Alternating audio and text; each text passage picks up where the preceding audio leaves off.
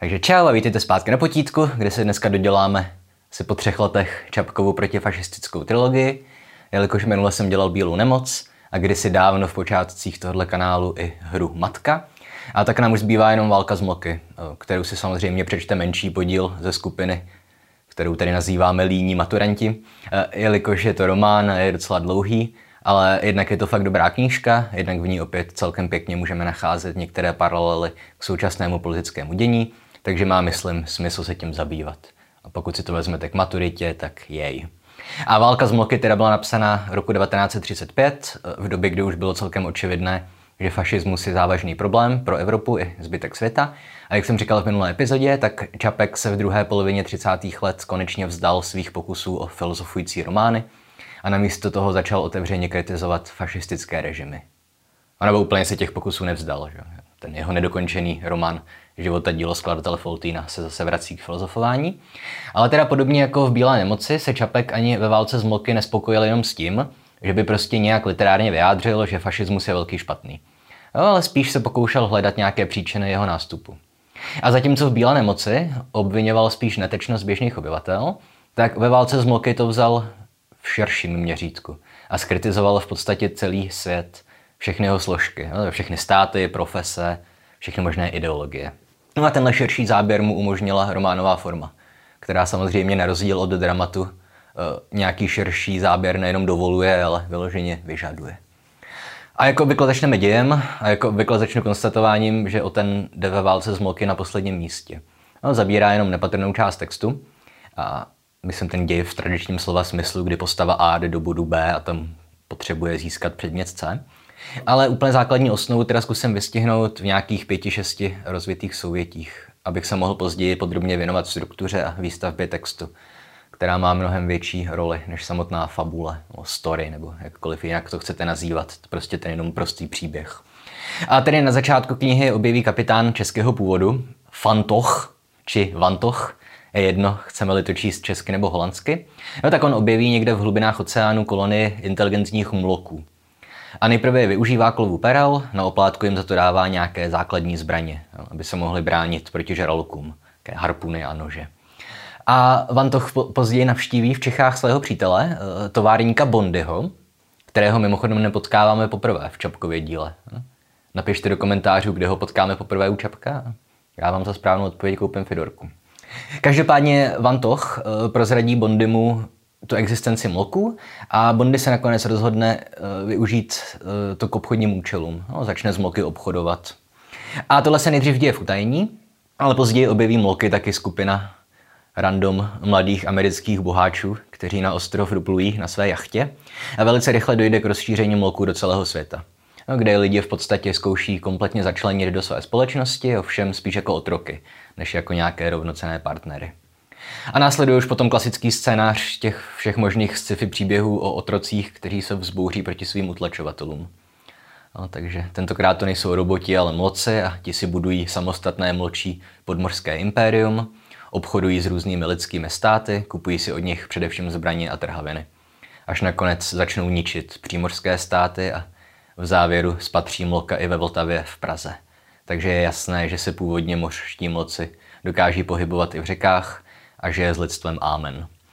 Zároveň obsahuje knížka závěrečnou kapitolu pojatou jako jakýsi vypravěčův vnitřní monolog. On je to nazvané autorův monolog, ale víme, že tam pořád ještě nemluví autor, ale vypravěč. Jo? A v tom se teda rozmýšlí, eh, jak to nakonec celé dopadne.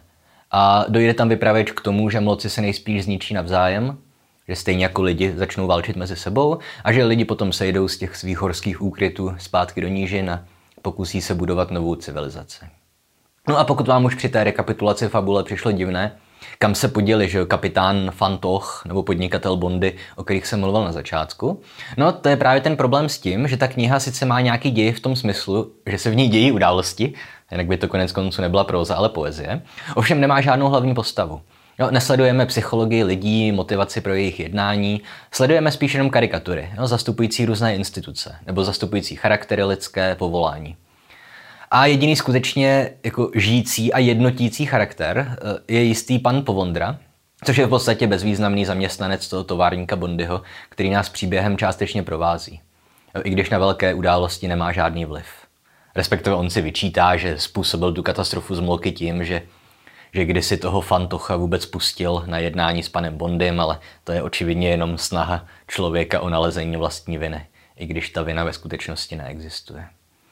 A když už jsem teda několikrát zopakoval, že děj v klasickém románovém smyslu tahle kniha moc nemá, tak bychom se měli podívat na to, co ta kniha vlastně má. K jakému ji můžeme zařadit žánru, jak je strukturovaná a tak podobně. A až potom můžeme začít řešit nějakou její ideologickou složku, která je samozřejmě taky důležitá. No a v první řadě je román teda rozdělený na tři části, na tři knihy, s tím, že každá náleží k jinému žánru, nebo je spíš směsí jiných žánrů. No, první kniha je nejvíc dějová. Nejvíc připomíná klasický román s postavami a dobrodružnou zápletkou. Druhá kniha je potom konstruovaná jako koláž různých novinových článků, studií, anket a jiných textů, které si měl vystřihovat právě ten pan Povondra. No proto jsem předtím říkal, že jeho postava funguje do nějaké míry jako jednotící prvek textu. A třetí kniha, nazvaná stejně jako celek, tedy Válka z Mloky, ta už jenom spíš reportážním způsobem eh, popisuje postupný zánik lidstva a vítězství Mloku. No a v úvodní knize s námi, myslím, Čapek ze začátku hraje takovou malou hru. Snaží se nás navnadit na to, že budeme číst jakýsi dobrodružný román, lehce humoristický, lehce sebeparodující. No, snaží se v nás vyvolávat pocit, že i vzhledem k názvu budeme sledovat nějaké dobrodružné válčení lidí proti záhadným nepřátelům. Snad třeba něco ve stylu Stevensonova ostrova pokladů nebo Verneova Tojuplného ostrova nebo něco takového. No, můžeme si přečíst nějaký úvodní odstavec nebo úvodní stránku toho textu, velice známý úvod opět. Cituji. Kdybyste hledali ostrůvek Tana Masa na mapě, našli byste ji právě na rovníku, kousek na západ od Sumatry. Ale kdybyste se zeptali na palubě lodi Kandong Bandoeng, kapitána J. Fantocha, co to je tahle Tana Masa, před kterou právě zakotvil, nadával by chvíli a pak by vám řekl, že to je ta nejšpinavější díra v celých Sumských ostrovech. Ještě mizernější než Tana Bala. A přinejmenším tak zatracená jako Piny nebo Baniak. Že jediný s odpuštěným člověk, který tam žije, nepočítáme-li ovšem tyhle všivé bataky, je opilý obchodní agent, kříženec mezi Kubou a Portugalcem a ještě větší zloděj, pohan a prase než celý Kubu a celý Běloch dohromady. A že je na světě něco zatraceného, pak je to zatracený život na téhle zatracené Tanamasa, pane. Konec citace. No, takže vidíte, uh, exotická místa. Tanamasa, Tanabala, což jsou mimochodem skutečné ostrovy. Vidíme taky exotický název lodi, že jo, Kandong, Bong, bla, bla něco. A starého kapitána s takovým korzársky znějícím jménem, že jo, Fantoch, užívajícího klasickou námořnickou hantýrku, takovou tu drsnou mořskou. A kdybychom neznali Čapka, tak bychom si vážně mohli myslet, že nás čeká prostě nějaký dobrodružný román o námořnicích. A kapitána Fantocha ještě nějaký čas sledujeme, když se přesuneme z Tichého oceánu zpátky do Prahy. Ovšem tuším už v sedmé kapitole, najednou Čapek přidává úplně novou dějovou linii, zdánlivě nesouvisející s tou první, Eh, kdy začneme sledovat dobrodružství těch mladých amerických zbohatlíků na jejich jachtě. A jakkoliv jsme nejspíš měli v prvních kapitolách podezření, že si Čapek dělá srandu z žánru dobrodružného románu, tak v kapitole o americké jachtě už vidíme úplně očividně, že tenhle román bude především satirický, do velké míry vyloženě útočný. Jo? Protože ti američani představují tu typickou americkou zlatou mládež. Hloupost, marnivost, posedlost s Hollywoodem, utrácení peněz, které vydělali jejich rodiče a oni sami je umí jenom rozhazovat. Tohle tam vysloveně explicitně říká Čapek hnedka na začátku té kapitoly. Jo, opět si konec konců můžeme přečíst krátkou ukázku toho, eh, jak on z těch Američanů dělá úplné blbce, Čapek. A, a budu muset přetočit stránku. Tady. A B. Ozval se drahoušek Lee. Já mám báječnou myšlenku na film. Báječnou psáno kurzívou. Jakou? Něco úžasně nového. Víš, naše jachta by se třeba potopila a jenom já bych se zachránila na ten ostrov. A tam bych žila jako Robinsonka. Co by se tam počala? namítal kapitán skepticky. Koupala bych se a tak, řekl drahoušek prostě. A přitom by se do mne zamilovali ti mořští tritóni a nosili by mě samé perly. Víš, docela podle skutečnosti. Mohl by to být třeba přírodní a vzdělávací film, nemyslíš? Něco jako Trader Horn. Lee má pravdu, prohlásil najednou Fred. Měli bychom ty ještěry zítra večer nafilmovat. E, totiž ty savce, opravil ho kapitán. Totiž mne, řekl drahoušek. Jak stojíme mezi těmi mořskými tritóny? Ale v koupacím plášti, vyhrkl Abe. Já bych se vzala ty bílé koupačky, řekla Li, a musela by mě Gréta udělat pořádný účes. Dnes jsem byla jednoduše hrozná. A kdo by to filmoval? Abe, aby byl aspoň k něčemu. A Judy by musela něčím svítit, kdyby už byla tma. A co Fred? Fred by měl luk a věnec na hlavě a kdyby mě ty tritóni chtěli unést, to tak by je skolil, ne? Konec citace. Doufám, že stačí na ukázku. No a celý ten pocit, že sledujeme nějakou parodii, ať už dobrodružného románu, nebo třeba amerického životního stylu, ještě potrhuje to, že Čapek nadužívá výrazy z angličtiny. O těch je celá kniha úplně plná. Taky ten český kapitán Fantoch neustále něco pronáší v angličtině, protože už zapomněl částečně češtinu. Jo? Ovšem, po skončení epizody s americkou jachtou už se ke konci první knihy začínají stále častěji objevovat nějaká žánrová narušení toho zdánlivě jenom dobrodružného románu. A Čapek začíná zařazovat různé novinové články, přepisy jednání nebo protokolů a první knihu pak zakončuje eh, studie o pohlavním životě mloků, kterou mimochodem autor té studie, samozřejmě fiktivní, završuje takovou tou předpovědí. Um, cituji. Andreas uh, Scheuzery, to je název toho druhu, eh, jest animal faber a v době, možná už dohledné, překoná technicky i sama člověka. A to vše jenom silou přírodního faktu, že vytvořil čistou samčí pospolitost. Konec citace.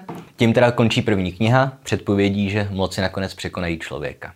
A tím se dostáváme do druhé knihy, nazvané Postupních civilizace, která je uvedená krátkou kapitolou, vysvětlující, že ten pan Povondra sbíral novinové výstřižky, které pak tvoří celou druhou knihu. Je to takové jako diletantsky seřazené. Jako vytváří to dojem, že jsou to vážně jenom víceméně náhodně rovnané výstřižky. A jak už jsem teda říkal, Čapek jsem zařadil různé články, studie, ankety, eseje, dokonce nějaké pseudofilozofické úvahy a podobné věci. Přičemž již ve druhé knize začíná být jasné, že Čapek si nedělá srandu jenom z žánru dobrodružného románu nebo z americké zlaté mládeže. Konec konců oba tyhle fenomény se paradují sami. Na to nepotřebujeme spisovatele Čapkova formátu. Ovšem ve druhé knize začíná být jasné, že se vypravěč rozhodl vyřídit si účty s celým soudobým světem. A ze všech těch různých výstřižků se dozvídáme, jak probíhalo začlenování mloku do společnosti, jaká byla jejich historie a především se dozvídáme, jak hloupě se vůči něm lidstvo chová. I když každý se chová hloupě svým vlastním hloupým způsobem. Takže například, abych jenom to nějak ilustroval, tak v jedné zprávě od agentury Reuters, je opět skutečná agentura, tak zjišťujeme, že mloci zachránili v Indii dvě desítky tonoucích lidí. Ale potom jim hrozilo linčování za to, že se při zachraňování dotýkali také lidí z vyšších kast. A v Americe zase mloky upalují za domělé znásilňování dívek. Což opět je úplně očividná narážka na to, že tohle byla typická výmluva členů Ku Klux Klanu nebo i obyčejných amerických rasistů, když se rozhodli linčovat nějakého černocha. Vždycky to bylo, že znásilnil nějakou běložku, i když to nestalo. K tomuhle literární historik Zdeněk Pešat, který se Čapkem zabýval, pěkně kousavě dodává, že upalování černochů je americký lidový zvyk. No a sám Čapek pak dodává, že zasáhly americké úřady a upalování mloků povolili pouze o víkendech a za dozoru hasičů. E, přečtěte si někdy zprávu místních novin o posledním zaznamenaném upálení Černocha, někde v roce 1916. Hnedka vám bude jasné, na co Čapek narážel, tedy tou poznámkou o přítomnosti hasičů. A je jasné, že Čapek tu zprávu sám znal. A nejlépe je ta šíře Čapkovy satiry v druhé knize vidět na anketě fiktivního amerického periodika Daily Star. A to je to anketa na téma Mají mloci duši? A tady odpovídají různé osobnosti, reálné i smyšlené, a vždycky Čapek jejich prostřednictvím paroduje určitou společenskou skupinu. No, opět mám to tady eh, vyfocené. Jo, takže začínáme uh, představitelem typického britského kolonialismu, Truly Yours, kolonel John W. Britton. Cituji. Dear Sir, můj přítel, reverend H.B. Bertram a já jsme pozorovali salamandry po delší dobu při stavbě hráze v Adenu. Také jsme s nimi dvakrát nebo třikrát mluvili, ale nesetkali jsme se u nich uh, se žádnou známkou vyšších citů, jako je čest, víra, patriotismus nebo sportovní duch. A co jiného, táži se, můžeme právem označovat jako duši. Takže klasický britský kolonialismus. Prostě snaha ukázat divochy, v tomhle případě um, mloky jako nějakou jinou skupinu, která není dostatečně jako vyspělá, tak jako ti britští kolonizátoři a proto je musíme chránit. Že? A nebo dále, tady máme typicky prostořekého britského dramatika G.B. Shawa, toho znáte, že jo, Pygmalion, a ten přichází s oduševnělým bonmotem. Cituji. Rozhodně nemají duši. V tom se shodují s člověkem. Haha. A dále odpovídá uh, Madeleine Roche, nebo Madeleine de Roche, což byla ve skutečnosti francouzská spisovatelka období renesance. Proslula svou krásou. Uh, cituji. Vaše otázka mne uvádí do rozpaku. Vím například, že můj čínský psík Bibi má malou a rozkošnou duši. Rovněž má perská kočka Sidi Hanum má duši. A jakou nádhernou a krutou. Ale mloci? Ano, jsou velmi nadaní a inteligentní, ty chudáčkové. Dovedou mluvit, počítat a být hrozně užiteční. Ale když jsou tak strašně oškliví. Dále tu máme Čapkova současníka, eh, švýcarského vysokoškolského profesora a profesionálního odpůrce totalitních režimů, Kurta Hubera, který na to jde zostra, ať jsou to moci, jen když to nejsou marxisti. Škoda, že Čapek nevěděl, že reálný Kurt Huber bude později popravený nacisty za účast v odboji. A potom, že americký plavec a představitel filmového Tarzana prvního Johnny Weissmiller ignoruje otázku o duši a prostě jenom chválí mlčí plavecký styl v té anketě. A indický ezomundrc Sandra Bharatanat zase říká typickém ezomoudrém stylu, mají duši, tak jako ji má každý tvor i každá rostlina, jako ji má vše, co žije. Veliké je tajemství všeho života. Jo. A tahle anketa je jenom jeden malý příklad, jo, jaké všechny skupiny stíhá Čapek ve válce z Mloky ironizovat. Ovšem je tam toho mnohem, mnohem víc. No, celkem zábavná je třeba i jeho kritika takového toho malého českého nacionalismu, kde si Češi stěžují, že mloci umí spousty světových jazyků, ale žádný z nich se nenamáhal naučit se česky. Nebo na jiném místě si dělá autor srandu i z pokusů různých humanistů, že, zakládajících ligu na ochranu mloků, která šije sukénky pro mlčí svobodné matky. Jistý pan Molokov zase píše komunistický manifest pro mloky, který je v knize otištěný včetně záznamů o tom, které řádky manifestu zakázala cenzura, že stejně jako v případě reálného Marxova manifestu a tak podobně a tak dál. No a poslední kapitola druhé knihy opět přináší nějaký zlom, nějaký přechod. Jo? Když pan Povondra v novinách čte o prvním případu útoku mloků na lidi. Jo? Sice ty mloci jednali v sebeobraně, když na ně zaútočila nějaká skupina antimločích rasistů, ale přeci jen se to stalo. No a tímhle konstatováním končí druhá kniha a začíná kniha třetí, samotná válka z mloky. No a až třetí kniha, Války z mloky, má konečně charakter klasických negativních utopí. No, přináší skutečně apokalyptický obraz postupného zániku lidstva. A je pravda, že ve třetí knize už začíná být očividná paralela mezi mloky a nacisty. Zjistíme totiž, že ve skutečnosti mloky vede člověk, jistý šikovatel Šulce, že očividná narážka na Hitlera. Řeší se taky otázka rasismu mezi mloky, s tím, že existuje nějaká rasa nad mloků. Die Ibermolche. To tam nemá čapek. A samotní mloci se pustí do bojů proti lidem, mimo jiné proto, že potřebují Lebensraum, životní prostor a půdu. Což je opět koncept, který proslavil v uvozovkách Hitler. Jo. On, on tím obhajoval německou expanzi už v Mein Kampf, ale později i v reálné politice své. No, zároveň jsem ale říkal, že to s, s válkou z Mloky není tak snadné, že by to byla prostě jen kritika rasismu a rozpínavostí německých fašistů. No, konec konců mloci jsou v téhle knižce dlouhou dobu a pečlivě vykreslováni jako oběti. V podstatě dobráci, kteří mají vlastně právo se proti tyranským lidem vzbouřit. Jo, a dokonce i ve třetí knize, myslím, nejde ani tak o to, popisovat nějakou tu mlčí apokalypsu, ale důraz je spíš kladený na popis neschopnosti politiků vyrovnat se s tou novou situací. Jo, takže třeba ve chvíli, kdy je Jo, první Velká Británie má problém s mloky a ve chvíli, kdy je ta Británie totálně obležená, vyhladovělá, má zničené loďstvo a mloci začínají dobývat první území na pevnině, tak naprostá většina ostatních států, které jsou zatím v relativním bezpečí, odmítá dokonce i jenom to, že by měli přestat prodávat mlokům zbraně. Prostě peníze především. Tváří tvář katastrofy. Nemluvě o tom, že mloky zastupují ličtí advokáti a tak podobně. Jo, a zároveň ale ani ve třetí knize nás Čapek neušetří různých aluzí, parodických vsuvek. Z nich je asi nejočividnější ta, že jistý fiktivní filozof uh, Wolf Meinert píše traktát Der Untergang der Menschheit, tedy teze o zániku lidstva, která je očividně narážkou na reálný text Oswalda Spenglera, Der Untergang des Abendlandes. Eh, což je dílo někdy z roku 1918, které je na jednu stranu prvním ze série těch konzervativních předpovědí o tom, jak západní svět zaniká dekadentně, stejně jako zanikla římská říše, bla, bla, bla. Už tady máme 200 let. Ale zároveň je to neskutečně promyšlené dílo, eh, kterému bychom se možná jednou taky mohli věnovat podrobněji, i když je to spíš tuším materiál na Patreon. Každopádně, co se snažím říct, tak Čapek ve válce smolky vyloženě nekritizuje fašismus. Nebo jako ano, ale jen tak mimochodem. Není to hlavní téma. Jo? On naopak kritizuje tu soudobou demokratickou společnost, která nástup fašismu umožnila svou impotencí.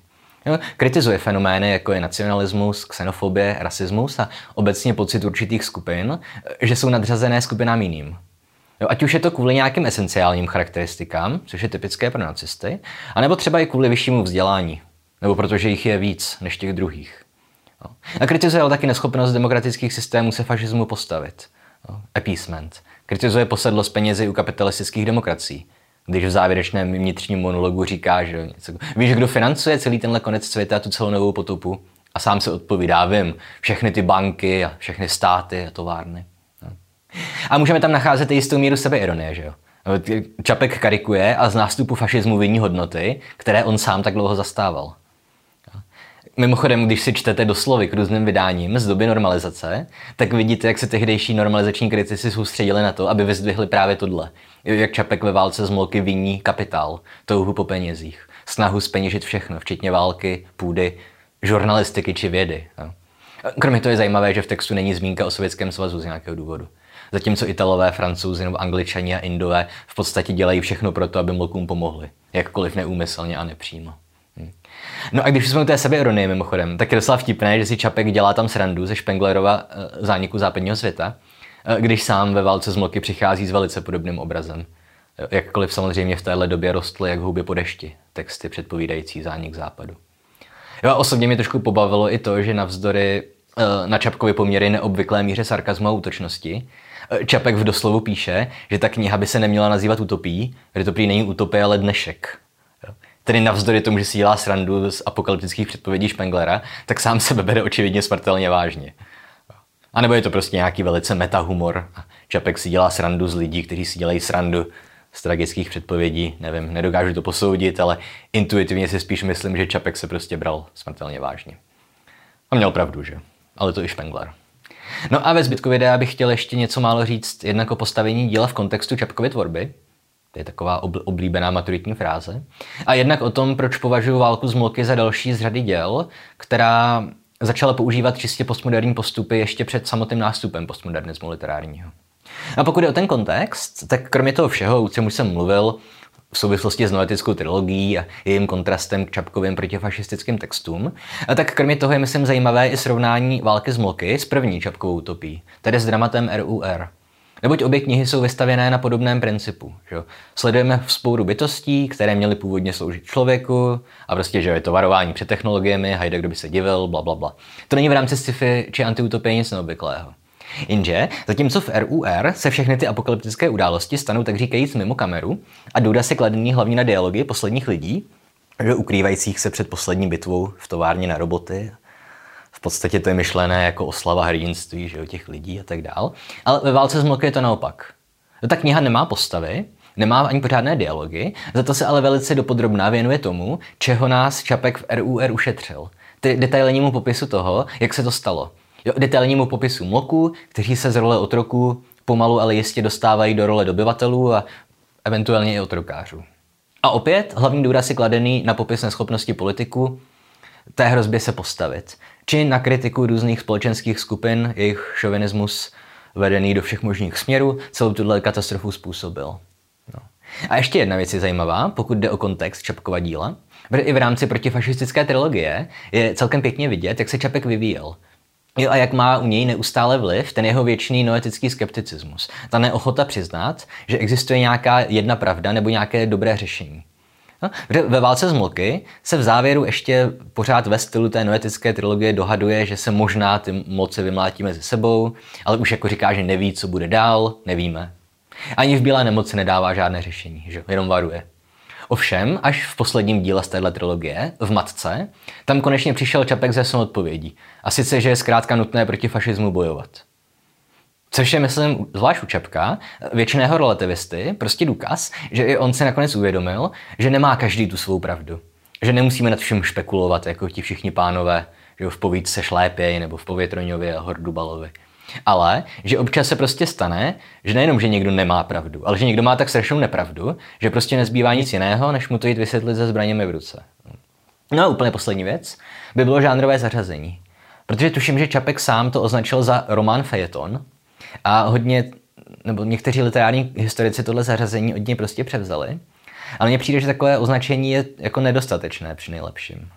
Dobře, u továrny na absolutno bych s tím třeba neměl problém. Ale válka z mlky prostě v mnoha ohledech přesahuje hranice nějakého románového fejetonu. Jo? Třeba ještě potom Jan Cigánek, to byl spíš překladatel než literární vědec, ale on uvažoval nad tím, že bychom mohli knihu zařadit k textům, které nazval Viktor Šklovský řetězovým románem. A tenhle termín, řetězový román, se tradičně používá spíš jako pro ten koncept, kdy román píše na pokračování několik různých autorů. Jakási románová štafeta, nebo jak bychom to nazvali. Ale Šklovský ho měl použít v souvislosti s Donem Kichotem. A v podstatě ho charakterizovat tím, že nějaký protagonista prochází celou společností, v celé její barevnosti a jeho prostřednictvím může autor kritizovat, nebo vypravěč, kritizovat všechny možné prvky té společnosti. A tohle je Don Quixote a u nás klasický příklad Švejk, kritizující struktury Rakousko-Uherska. Ovšem na válku z Molky by taková charakteristika nejspíš šla uplatnit taky, jenom s tím rozdílem, že dílu chybí protagonista. Nějaký ten Švejk nebo Don Quixote. Opět můžeme spíš asi hledat nějakého kolektivního protagonistu. Ať už jsou to mloci, nebo ta evropská, nebo i světová společnost. Jo, a já nevím, nejsem odborník na Šklovského a tuhle charakteristiku jsem jenom parafrázoval z té cigánkovy studie. Ovšem nevidím úplně rozdíl mezi Šklovského řetězovým románem a tradičním pikareským románem. Že? Ten podle mě funguje na skoro stejném principu. Spíš bych ale řekl, jakkoliv je to ode mě, že jo, přání otce myšlenky a profesní deformace a cokoliv. Ale teda řekl bych, že válka z Molky zkrátka vykazuje zcela očividné charakteristiky postmoderního románu. No, v první řadě je ta kniha plná aluzí tedy odkazů na reálné osobnosti či reálná místa, které jsou ale zároveň v neustálém kontrastu s fiktivními osobnostmi a místy. Třeba jak jsem citoval tu anketu, jestli mají moci duši, tak tam to bylo 50 na 50 zhruba. Polovina osobností byla skutečná, polovina vymyšlená. Kromě toho některé citované nebo zmiňované osobnosti ten, tenkrát skutečně žili a chovali se přibližně tak, jak je Čapek v knize popisuje. Ovšem objevují se tam i postavy, které byly v době napsání války z Moky dávno mrtvé. Totální anachronizmy. Britské námořnictvo vede Francis Drake, korzára mořeplavec, který zemřel na konci 16. století. Francouze zastupuje Marquis de Sade, že ten umřel někdy na konci napoleonských válek. Některým reálným osobnostem Čapek zase jenom pozměnil jméno, ale zůstalo očividné, o koho se jedná. Dejme tomu z Henryho Forda udělal Henryho Bonda. Opět zajímavé, proč to dělal, že když jako neměl problém s tím používat skutečná jména v jiných případech. A podle literárního teoretika Zdeňka Pešata je dokonce ta dynamika střídání fiktivních a skutečných rálí jedním z centrálních uměleckých prostředků války z mlky. No. A pro postmoderní román jsou dále typické věci, že jako míšení žánru, povyšování doměle pokleslých žánrů na umění, ironie, sebeironie, více vrstevnatá ironie. Tohle všechno ve válce z mlky nacházíme, jak jsem už doufám ukázal. Jo? Takže pokud jde o žánr, tak podle mě je to prostě postmoderní román. Jediný argument proti tomu je fakt, že postmoderna tehdy ještě nebyla definovaná. A ta doba nebyla postmoderní. To, že jo, 30. léta je vrchol moderní doby, vrchol modernismu. No ale tohle už jsem taky řešil několikrát, že prostě nemám problém upozorňovat na rysy postmoderního myšlení ani u autorů, jako byl třeba Nietzsche v 19. století, nebo dokonce Aeschylus. Jo. Ale tohle už u maturity radši neříkejte, pokud si nejste jistí, že si to dokážete obhájit. To zase byla jenom taková nějaká moje postmoderní vložka na závěr. Oficiálně je to román Fejeton. A myslím, že tohle už je všechno, co jsem chtěl říct. Dneska jsem se skoro vešel do té půl hodiny, takže to je ideální. Opět zůstal jsem jenom hodně na povrchu, ale pokud mají mít ta videa nějakou rozumnou délku, tak to jinak než povrchně dělat nejde. A znáte to, jestli se vám video líbilo nebo jste si něco naučili, dejte like, pokud ještě neodebíráte, tak odebírejte, kupte si náš merch, trička, bločky, hrníčky, pokud máte co říct, napište komentář. Pokud nemáte co říct, tak taky komentujte, protože je to dobré pro YouTube algoritmus. Omlouvám se všem, kdo psal ty zajímavé komentáře u války z mloky, uh, u, u Bílé nemoci. Fakt se tam sešly moc dobré komentáře a vážně není v mých silách odpovídat, ale, ale tak. Každopádně si to čtu a zamýšlím se nad tím. A jinak teda nás najdete na Facebooku, Instagramu, případně v nějaké olomoucké hospodě. Dana najdete ve Svitavské hospodě. Pokud nejste zdejší, můžete se stát patrony. Kromě bonusových epizod a dalších legrácek, tím dostanete přístup do Discordu, kde dokonce i odpovídám na otázky na rozdíl od YouTube a e-mailu. A taky se tam můžete účastnit kolu, se jmenovat s ostatními patrony nebo hraní nějakých multiplayerových her, případně se stavte na Twitch, kde streamuju teoreticky každé úterý od, a čtvrtek od půl sedmé. Nicméně v tomhle semestru to nejspíš bude vycházet tak jako spíš jednou týdně, protože je to na mě prostě moc. A to už je vážně všechno, co jsem chtěl říct. Sláva Ukrajině a viděnou za týden.